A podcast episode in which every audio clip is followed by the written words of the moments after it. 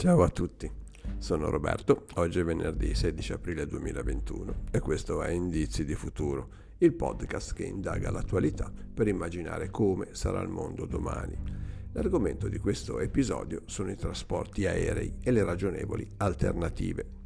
La notizia capace di scuotere il mondo dei viaggi riguarda l'approvazione in prima lettura alla Camera Bassa francese di una legge che vieta i collegamenti fra destinazioni per le quali esiste un'alternativa ferroviaria di viaggio che comporta un tempo di percorrenza inferiore alle due ore e mezza. Manca ancora l'approvazione del Senato, ma pur se la crisi sanitaria ha messo in ginocchio le compagnie aeree, non si esita a mettere davanti a ogni altra priorità il clima.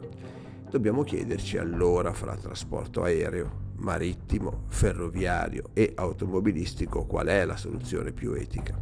L'impatto di ogni mezzo di trasporto, in base ai dati forniti dall'Agenzia europea per l'ambiente, illustra un panorama poco variegato le emissioni di CO2 del trasporto su strada ammontano al 72% del totale, mentre il resto viene diviso in modo equivalente fra trasporto aereo e marittimo. Riguardo alle ferrovie, l'unico impatto è dato da un valore residuale circa lo 0,4% emesso da quei treni che viaggiando usano motori diesel. In definitiva, pare che la scelta francese abbia un senso con particolare riguardo per ciò che attiene alle tratte di breve durata. Insomma, se escludiamo la bicicletta o lo spostamento a piedi, il treno pare essere la scelta migliore.